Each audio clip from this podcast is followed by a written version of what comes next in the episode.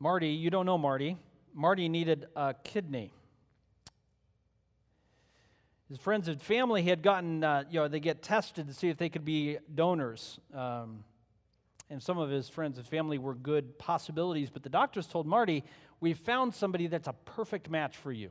We have found somebody that is a perfect match for your kidney. It's a guy named Robert. He said, there's a problem, though.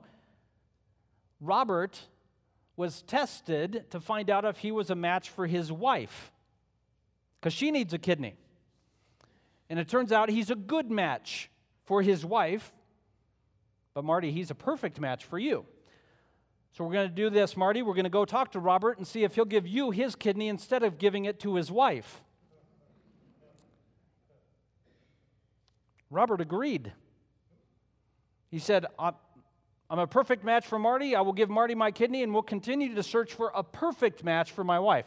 See, Robert was a good match for his wife. There's varying degrees of matches. I don't know what they do, if they measure the outline of where the kidney goes and see if it fits. I,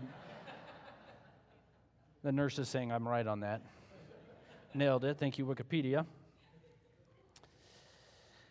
He said, okay, we'll continue searching. So Robert didn't hesitate, gives Marty his kidney. Now, interestingly enough, Marty's friends and family had been tested to see if they could match, be a match for him, and, and some of them were a good match, but none of them a perfect match like Robert was. But because they were now in the database, one of his friends was a perfect match for somebody else named Samantha. So one of Marty's friends decided, well, yeah, I'll give Samantha my kidney because I'm a perfect match for Samantha. Marty's friend uh, agreed to this. And guess what? Since Samantha's friends and family had been tested to see if they'd be a good match for her, and none of them really were, and since she now already had a perfect match for Marty's friends, one of Samantha's family members was a perfect match for, no, Thomas. You were hoping for somebody else, weren't you?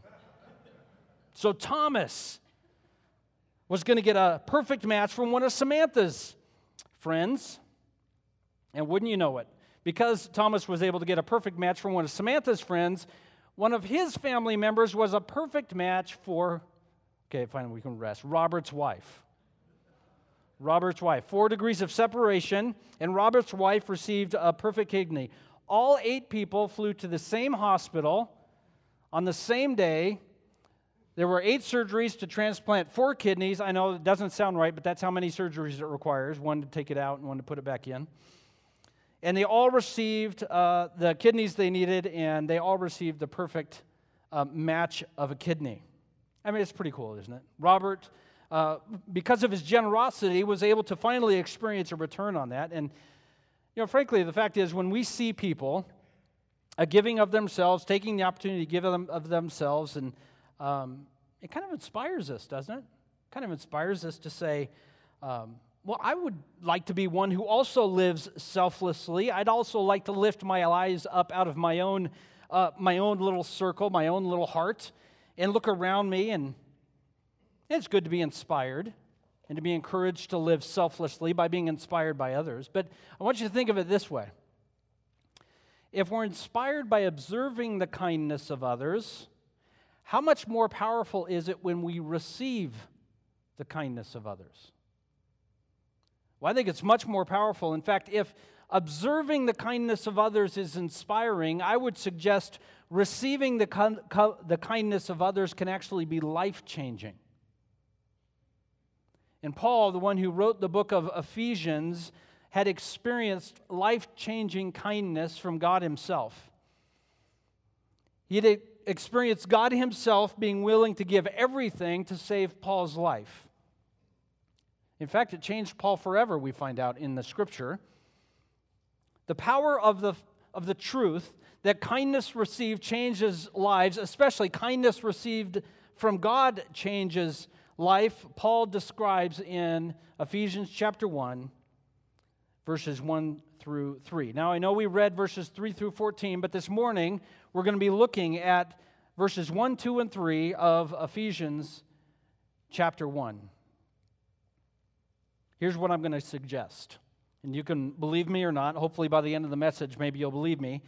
If we really understood how generous God has been to us, it would change us.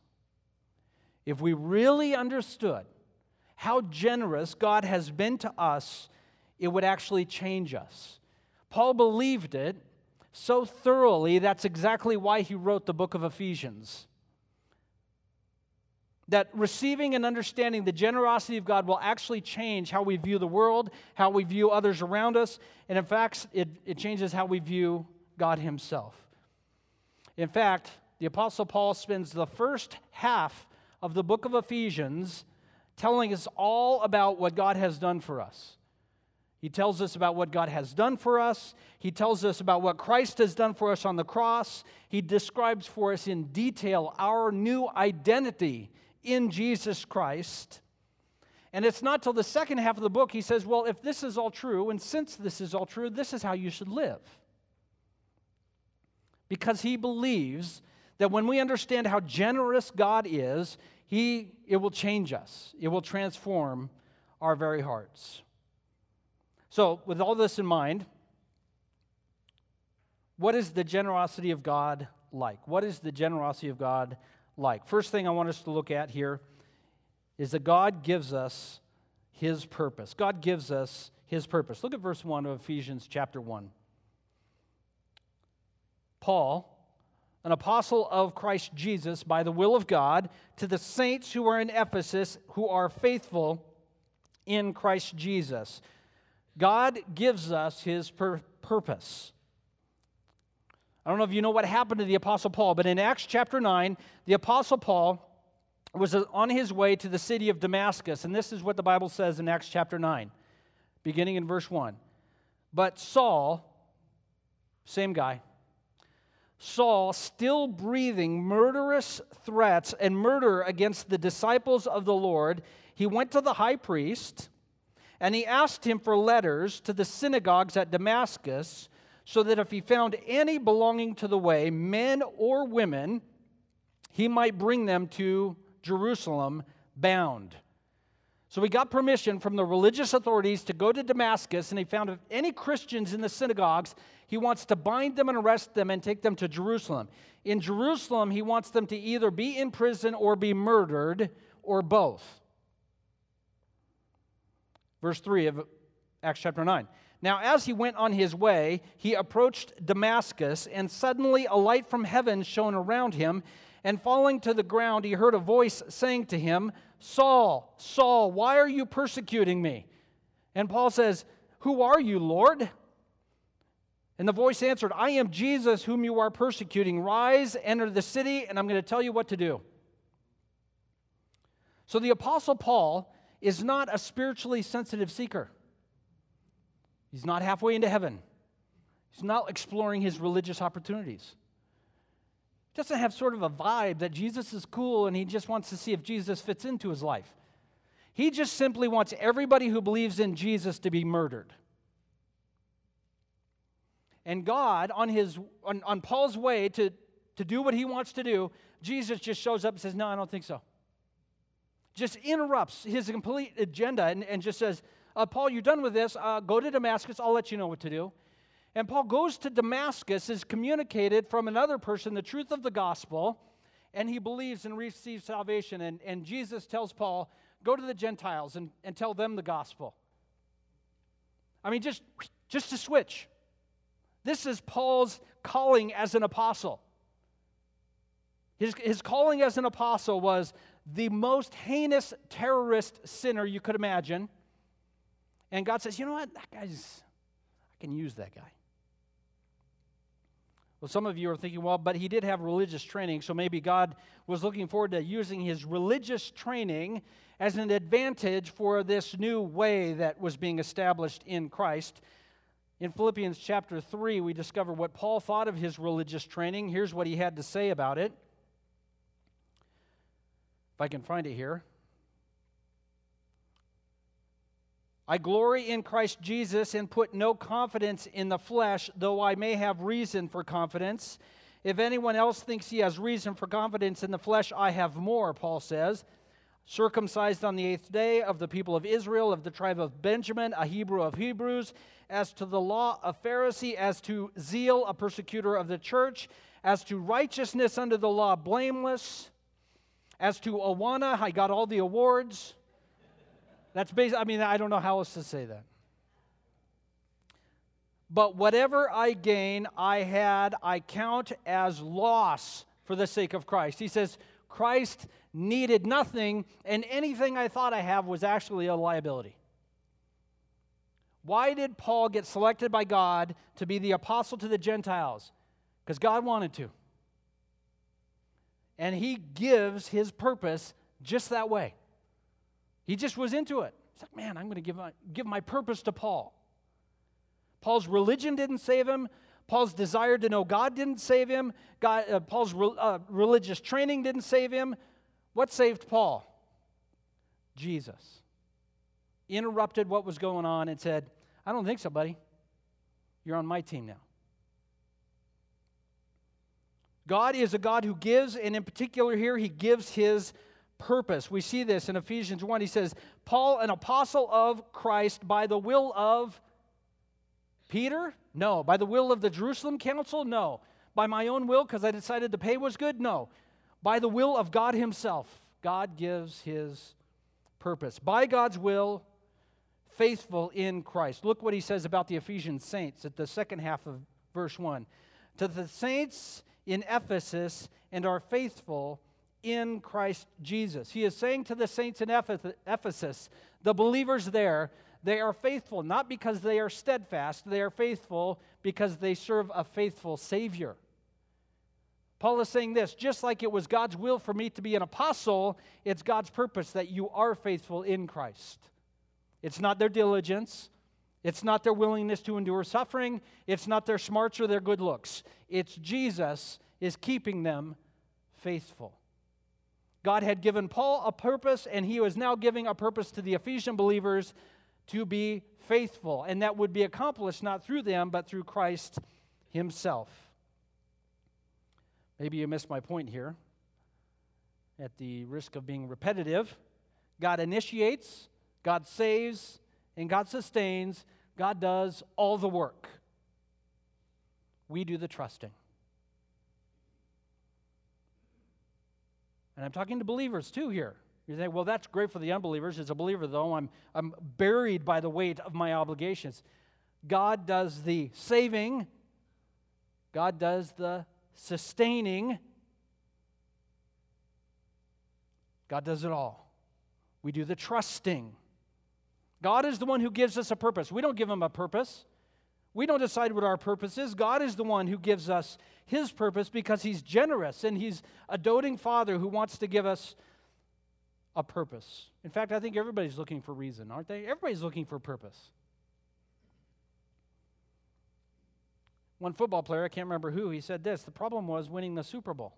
He'd spent his whole life ch- chasing it, and once he got it, he, reali- he realized that's where he found his meaning. Now he had it. Now what do you do? We're all looking for pe- purpose. We're all looking for a reason to be, a reason to live, and nothing is bigger than the kingdom of God. There is nothing on planet Earth, there is nothing in the universe bigger than being a part of God's kingdom. And Paul is saying this. He's an apostle of Christ Jesus because God said, I want you to be an apostle in my kingdom. And he's saying to the believers in Ephesus, you are faithful in Christ Jesus because I want you to be faithful in my kingdom. And he's saying to us today, I, I give you a purpose. I am faithful for you, and you are in me in my kingdom. And there's nothing bigger than that. There's nothing better than being in the kingdom of God. It goes without saying to have purpose in God's kingdom, you have to have a relationship with God. That goes without saying, I would think, but maybe I should say it anyway. So look at verse two. Grace to you and peace from God our Father and the Lord Jesus Christ. So God gives us his purpose. God also gives us his life. What does it mean to have life in God, and how do we get it? What does it mean to have life in God? And how do we get it? Paul covers this in more detail in chapter two of Ephesians. If you want to turn the page over to Ephesians chapter two, beginning in verse five, this is what Paul says. I'm going to read uh, verse five to verse ten. Some of these verses are very familiar to you. So what I would challenge you to do, it's always hard to read verses that are familiar because our brain turns off. Or if you're like me, your brain turns off for no apparent reason all the time, so you don't even need that. But uh, try to, to to keep your mind engaged even in, even when we get to these parts that are familiar. This is what Paul says in Ephesians two, beginning in verse five, end of verse four. He loved us even when we were dead in our trespasses. When did he love us? When we were dead in our sin. He made us alive together with Christ. By grace you have been saved. How did we become alive? He made us alive. He loved us when we were dead, and he made us alive with Christ because of his grace. In fact, he raised us up with him and seated us with him in the heavenly places in Christ Jesus. Where's Jesus right now? Right hand of the Father, making intercession on our behalf. Where are you right now? You're at church, right? I'm in church. Seated at the right hand of the Father, in your position, in your standing, in Christ, you are seated next to God. There is no place in the universe more honor, uh, more honor-bound, more significant to be. There's no place. Invitation to the White House, wherever. You're already there. Verse seven, so in the coming ages he might show the immeasurable riches of his grace in kindness towards us in Christ Jesus. For by grace you have been saved through faith, and this is not of your own doing, it is the gift of God, not a result of works, so that no one can boast. For we are his workmanship, created in Christ Jesus for good works, which God prepared in a, excuse me, prepared beforehand, that we should walk in them. It's hard to re- read a version different than what you've memorized. So uh, I, was, I think I was trying to quote the N I V there. We're made alive by God in Christ by grace through faith. Why did God do that? He felt bad for us. He saw we were in a pickle. Man, those guys are dead in their sin. What are they going to do? He had made a great creation, we messed it up, and he felt obligated to somehow fix it. Otherwise, somebody might accuse him of doing wrong, as though that could be done. You know, none of those answers are right. What is the reason the Bible gives us that God extended his grace to us? It's verse seven. So that in the coming ages he might show the immeasurable riches of his grace in kindness. He wants you to know he is kind. God does all of this that you might know he is kind. He is, in, in fact, he is so kind, he unloads the riches of his grace. Thankfully, he doesn't save us according to the riches of our sin. He saves us according to the riches of his grace, which actually far surpasses our sin. The story of the Bible. Now, for some of you, this is new information. The story of the Bible is God's effort to show us he is kind. The story of the Bible is God's enduring effort to let us know that I am kind and I want to give you life through my sacrifice. That's the story of the Bible. Genesis to Revelation, God saying, I am kind and I want you to come to me because I want to give you life through my sacrifice. Very quickly, let's look in the Old Testament. Isaiah chapter twenty-eight, verse nine. You don't have to turn there. You can if you want to. It's a story of a prophet preaching to people who are drunk. We don't have a chance to read the whole chapter, but I'm not kidding. I don't know if you've ever been in that position. I've only been in that position once. It was very interesting, but not as interesting as his. So he's t- talking to the people of Israel, and they're celebrating their greatness, celebrating that they are the people of God and received all the blessings of God, and therefore they can live however they want. He says this in Isaiah twenty-eight, verse nine. The prophet has been explaining to them they need to abandon their own uh, self-reliance and seek the Lord once again. And they begin mocking him in verse nine of Isaiah twenty-eight. To whom will he, that is the prophet, teach knowledge? To whom will this prophet explain the message? Those who are weaned from milk, those who have taken been taken from the breast, they're making fun of him. Who are you going to teach, the babies? I mean, what you're teaching is so basic and so infantile, the only ones you need to hear this message are, are babies. And, and so then they go on to explain their brilliance of theological understanding. Verse ten, for it is precept upon precept, precept upon precept, line upon line upon line, here a little, there a little. Now, the original here is very hard to uh, translate, but basically what they're, they're doing is they're reiterating their view of the law in a jumbled, sort of drunken way. Well, you know your law, it's line by line, blah, blah, blah, blah, blah, blah. I mean, some of you leave church like that. Oh, blah, blah, blah. Oh, okay, no, I'm kidding. They're making fun of him. Oh, prophet, I'll tell you what your sermon's going to be. A little baby could preach it. Blah, line by line by line. Be good, be good, be good. We get it. Go away. You're ruining this party. So they're jabbering on and making fun of him. And this is his response in verse eleven. For by people of strange lips, see how he's making fun of their, their Uh, gibberish, by people of strange lips and people with a foreign tongue, the Lord will speak to this people, to whom, that is, those foreign people who speak in ways you can't understand, like you guys. He, this is what he says. This is rest. Give rest to the weary, and this is repose. See, the religious know-it-alls, they were going, they, we know what you're gonna, we know what you're gonna say. Do, do, do, do. Get on with it. And Isaiah goes, no, no, no, you've missed it, and the Gentiles are gonna get it. God wants you to have what? Rest. God will come to the Gentiles and say, Gentiles, uh, you who speak a foreign tongue, this is rest. Not just rest, repose. What is repose? Take it easy. Put your feet up. Can I get you a bite to eat? Would you like me to wash your feet? But they would not hear. That is, the religious people of Israel. They wouldn't hear. The word of the Lord will be to them, the religious ones who have rebelled against God's rest, the, the word of the Lord will be to them, precept upon precept, line upon line. Those who have missed the kindness of God see God's purpose as a big to-do list, a precept, do this, don't do this, do this not much, but a little.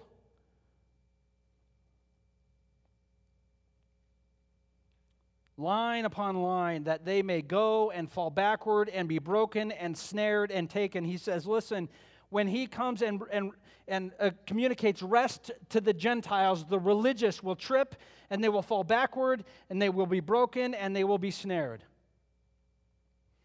That reminds us of another verse in Isaiah, Isaiah eight fourteen. I know many of you were thinking of it.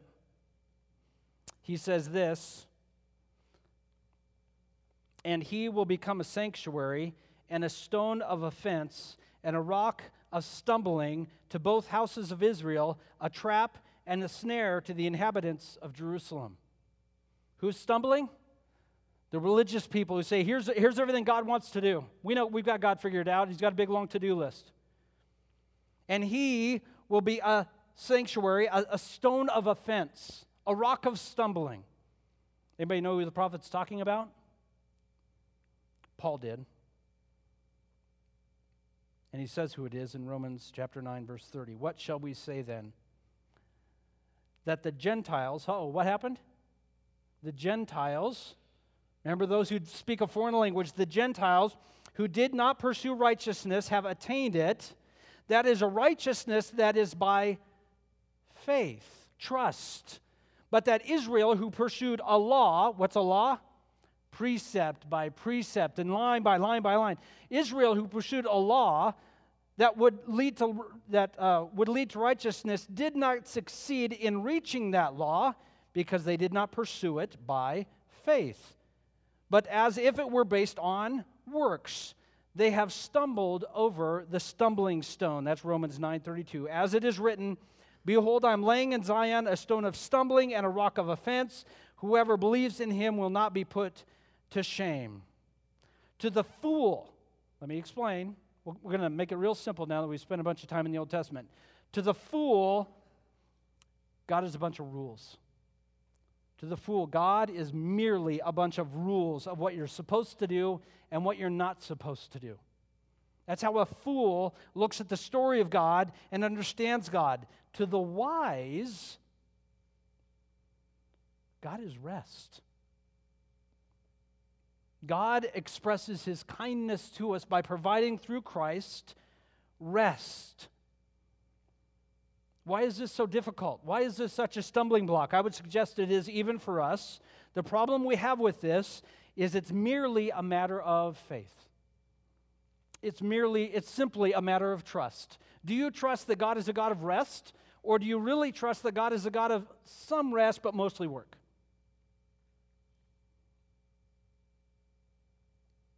God gives us life. God gives us life because the whole point he is making in his scripture is to tell us he is kind and he is gracious, and if we will trust him and what he did through Christ, he gives us rest. It's a bit of an aside, so this will get me in trouble. Now you're excited. So some of us are, have been Christians for a while, and I don't know how you measure uh, how good of a Christian you're being, and how you decide if you're really hitting it this week or not. I haven't figured it out either, so don't ask me. But where are you in Christ? Standing next to the Father. In Christ, we're in the throne room of heaven with the Father.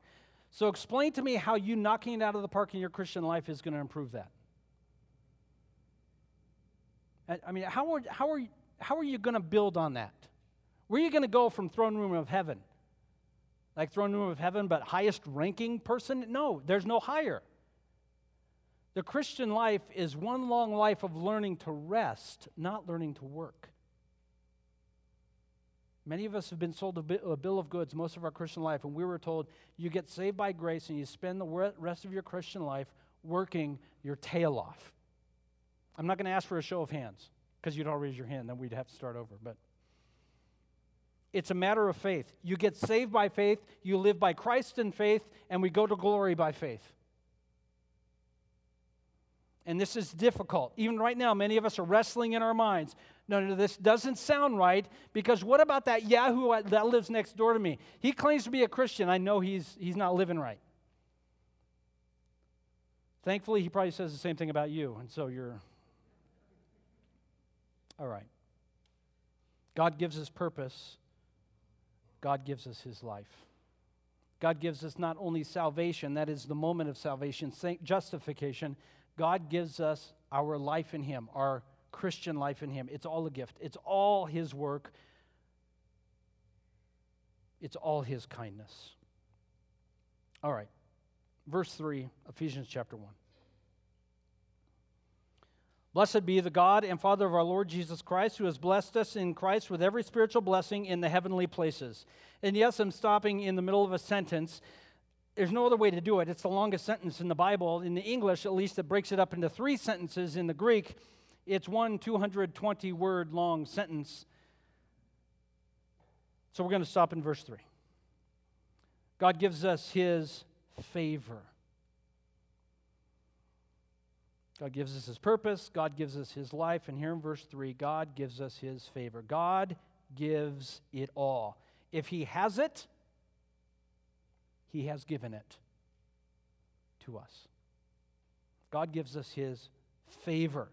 Blessed be the God and Father of our Lord Jesus Christ. He's blessed us in Christ with every spiritual blessing in the heavenly places. And you're asking, well, what are these spiritual blessings? And that is why earlier we read to the end of verse fourteen. That whole sentence is a description of all those things that are the spiritual blessings representative of everything God has done for us. But we can summarize it this way. If God has it, he has given it to those who are in him by faith. God has given it to us, and he has not merely granted to us a, a, a, a nicer form of religion. God wasn't like uh, turned for a loop and didn't know what to do with the Israelites and said, oh boy, people really can't get this religion thing very well. You know what I'm going to do? I'm going to come up with a religion that's just a little bit nicer. He didn't do that. What he has done is he has given us his kingdom, the whole thing. God has made us heirs to the kingdom of heaven and co-heirs with Christ himself. He has not simply given us a better religion, a nicer religion. He has given us the kingdom of his glory. You could walk through all of God's creation and ask God, do I have this too? And he'd say, yeah, that's yours too. There's not one thing. Whose is this? That's also yours. Now you have to share. In fact, we discover that he has given it to us now and forevermore, meaning this. This isn't bait and switch. God has given us everything, and you'll get to see what it looks like in heaven. What he is saying is you have received every spiritual blessing today. Right now, you've got it. You own it. Co-heirs with the kingdom of God. There's nothing you can do to become a greater heir in the kingdom of God. There's nothing you can do to have more of God's stuff. There's nothing you can do to get a bigger inheritance, to have more of Christ, to have a better position in God's kingdom. There's nothing you can do. What can you do? The answer? There's nothing you could do. Think of it this way. There's some people, and you know who they are. Don't look at them. They're really bad at being Christians. I mean, they're really bad, and you know who I'm talking about. I won't use names. You know who it is. If you don't know who it is, probably you. This is going to irritate you to no end. They have as much as you. They've got as much as you. And you know what? We, th- we should thank God for that. Because first of all, you're not as awesome as you think you are. But that's the kind of God we serve. That that guy you have no respect for, that guy that you think is a, a total loser. And don't act like all religious like you don't think this way about people. You shouldn't, but we do, right? He has as much of Christ as you do. You say, well, I read my Bible every day, even memorize parts of it. And he, he can't even pronounce some of the Old Testament books. He doesn't even know how to pronounce the book of Hezekiah. See, the people who get it are the good Christians. That's not a book of the Bible. He's got the same as much, he's got as much as you. Well, God, now I, I'm I'm really dedicated, and I'm really trying to bring my family up the way to serve you, and I try to, to set aside some of my time and some of my money, and I really want to be a good Christian. And and and what about that guy? God, yeah, it's funny how it works. He has as much as you do. He's co-heir in Christ, and I'm telling you, we need to be so thankful that this is how he's done it, because we have no idea how much we actually need him. In fact, what he's probably saying to that guy is saying, he'll get it someday. He's going to he's gonna learn. Someday that religious guy's going to learn to rest in me. But for right now, he's just working his tail off. Let me put it another way. I know I'm not talking to you guys, but I'm talking to the people who couldn't be here today. Think about this week you had. A couple of us, the people in the gray chairs. See, the guys at the table are like, oh, I chose right. You really blew it this week. Like you blew it big time. Like you'd be on the news kind of blow it, if people knew. And maybe that's why you're here today. You're like, I wasn't going to go to church, but I blew it. I better go get some Jesus in me. You're not less favored by God this week than you were the week before. I don't care what you did. If you're in Christ, you are favored. It didn't change. It didn't dip a little bit when you blew it. It didn't go down a bit. I got to get back up to favored status. No, it didn't even change. See, how is that possible? I don't know. Take it up with him. If I were God, it wouldn't be that way. You'd have to earn it, man. But God's not that way. He is this kind. He is this gracious. He, he favors us in the midst of our brokenness. It's crazy. God's favor has no agenda other than that's what he's like. This is what God's like. When he's bored on a Saturday afternoon, he shows his favor to people who don't deserve it. That's what he's into. It's, it's, it's his only hobby. That's the way his entire kingdom is structured, and we should just be overwhelmed with the kindness of our God. He is, in fact, more generous than anyone you will ever meet. This is what he is like. In fact, he knows this is amazing, and he wants us to be like him. He wants us to have, uh, to favor others the same way he favors us. He wants us to be generous and to serve others because he knows this is the best way to live, because the best way to live is the way he does. So let me make a couple of suggestions as we move towards conclusion. See, I've changed how I say that. Move towards conclusion literally could be any amount of time. If God favors us, how can we favor those in our life, the ones we have relationship with? If God favors us in the middle of a week like we just had, can you believe what we did? Can you believe it? and he still favors us. He still pours out his grace on us. How can that inform our relationships with the people around us? The greatest way you can show favor to the people in your life is to show them Jesus. The greatest way you can show favor to the people in your life is to show them Jesus, those who claim the name of Christ and those who don't. The greatest way we can encourage the people in our life who are Christians is to remind them that they're favored by Christ, even when they're irritating you to death. You know what? You are really irritating me. You're lucky Jesus favors you. Don't say it like that. Jesus favors you, and I want to learn to. I can't right now. I'm learning. I'm, I'm still not home yet. But I know Jesus favors you, and I want to as well. What's it called when we use our gifts to declare Christ to the people around us? We got a fancy word for it. It's called make disciples. I know you thought it was some kind of class you got to take. You got to memorize sixteen verses, Romans Road, or something like that. No, when I receive favor from God, and the guy next to me, I say, oh, man, God's pretty awesome. You want a piece of this action? That's called making a disciple. That's taking the gift God has given me and realize it will never run out, so I hand it to somebody else. When we do that, we worship God and we show love to others that cannot be matched. In fact, when we do that, we finally live in our purpose, the purpose He has given us and the identity He has given us. The difference between religion and living in the gracious gift of God is religion says this, since God did this, I must do this. Those who have received the gift of a generous God say, since God did this, I get to do this because He has been so gracious to me. There's a lot of things we should consider, but before we get into the rest of the book of Ephesians, which we're going to spend several months in, the one thing we have to settle our heart and mind onto is this. And if you don't get this, you won't get the book of Ephesians. God favors us. God has bestowed on us every spiritual blessing in the heavenly places. You won't be able to read the book of Ephesians rightly if you can't get to the spot where you say, God favors me. God is for me. Right now, in this moment. Everything else that Paul is going to say in the book of Ephesians is built on this one truth. Let me put it this way. Everything on the last half of the book of Ephesians is spiritually expensive. Let me just list a couple of things. He's going to tell us to humbly serve the people we're in relationship with. He's going to call us to contrite, humble obedience to God's purpose for us. And he's going to, in fact, ask us to set aside our sinful passions and behaviors. And none of those things are possible for people who are spiritually impoverished. I can't give myself to others in service if I am empty.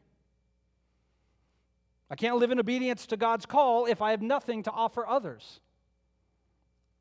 And I can't, or I should say, I won't set aside my sin if my hunger is not satisfied. The only ones who can live for God and the only ones who can live the way God has called us to live are those who are spiritually rich. Our spiritual life outside of Christ is not merely impoverished. Our spiritual life outside of, outside of Christ is dead. So the stunning discovery we make here is that Christ not only gives us spiritual life, He gives us every spiritual blessing, every spiritual favor. Another way of saying this, everyone in Christ is spiritually wealthy. There's nothing we lack. Look with me at the end of chapter three. We're going to close with this. Again, close with this could literally mean anything. You know, I'm going to read Ephesians chapter three, beginning in verse twenty. It's the last verse of Ephesians three, and I'm going to go to Ephesians four one. So those uh, few verses there. You're going to notice while I'm reading here that the beginning of this section I'm reading begins with an exaltation of everything Christ has done, and then it finishes with a declaration of what should be and what we should do with the favor that God has given us. So here we go. Now to Him who is able to do far more abundantly than all we ask or think, according to the power at work within us, To him be glory in the church and in Christ Jesus throughout all generations, forever and ever. Amen. I, therefore, a prisoner for the Lord, urge you to walk in a manner worthy of the calling to which you have been called. Does God favor you? Is God for you? I mean, I have to know this. This is God. Does God favor me? Does God, is God for me? This needs to settle into our bones. God is calling us to confront the hardness of our own hearts here. The cynicism that we have, the skepticism which we have, all of our wounds, all of our disappointments, the difficulties we have faced, everything around us is telling us, he is not good, I am not favored, either he is mean or I am too bad for him to be nice. Everything in the world around us is designed to tell us, either he is mean or I am too bad to receive his favor.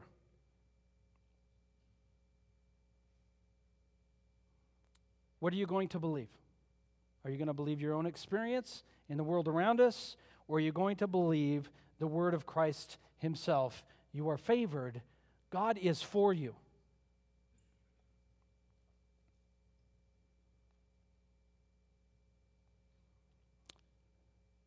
All right. So here we come to it, and here's all I'm going to ask you to do today. You have to decide what you believe. That's the only takeaway from my message today.